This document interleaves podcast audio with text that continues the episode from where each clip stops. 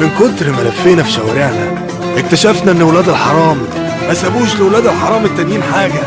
اسمع حكاوي أسامة الشاذلي. سيد سلاؤون مواطن مصري كتير منكم ما يعرفوهوش تقريبا محدش يعرفه من أساسه ولا حتى أنا. بس أنا النهارده اسمحوا لي يعني جاي أعرفكم بيه. الاسم سيد سلاؤون.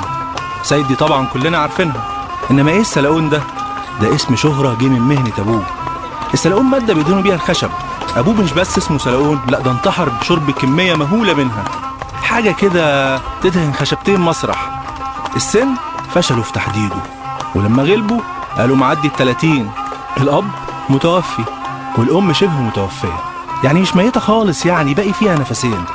المهنة ولا حاجة. عاطل يعني من ضمن العاطلين. بس أنا حاسس بسؤال بيتنطط جواكم كلكم دلوقتي. أنت بتكلمنا عنه ليه؟ ما هو واحد زي الملايين. الملايين اللي بيمشوا في الشارع لا حد شايفهم ولا حتى حاسس بيهم. أو اللي بيقولوا عنهم في الجرايد أحد المهمشين. بس سيد بقى عنده ميزتين. الميزة الأولى إنه وإحنا صغيرين كان بطل أسطوري بالنسبة لي. كان بطل الشارع لا قول بطل العالم في لعب البلي. عمر ما واحد عرف يكسب منه بلية واحدة.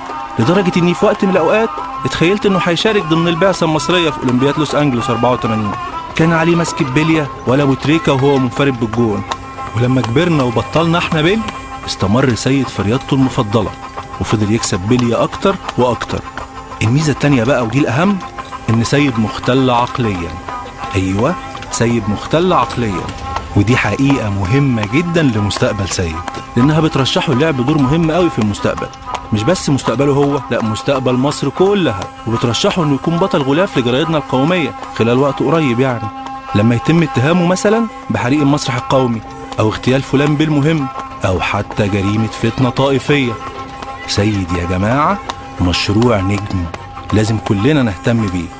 افتكروا معايا بقى ملامحه كويس؟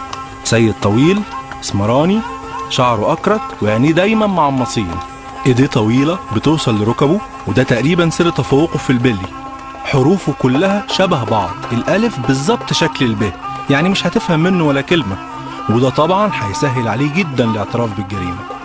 اتعرفتوا بقى على سيد سلاؤون نجم المستقبل ونجم نجوم لمن ترى المنتظر.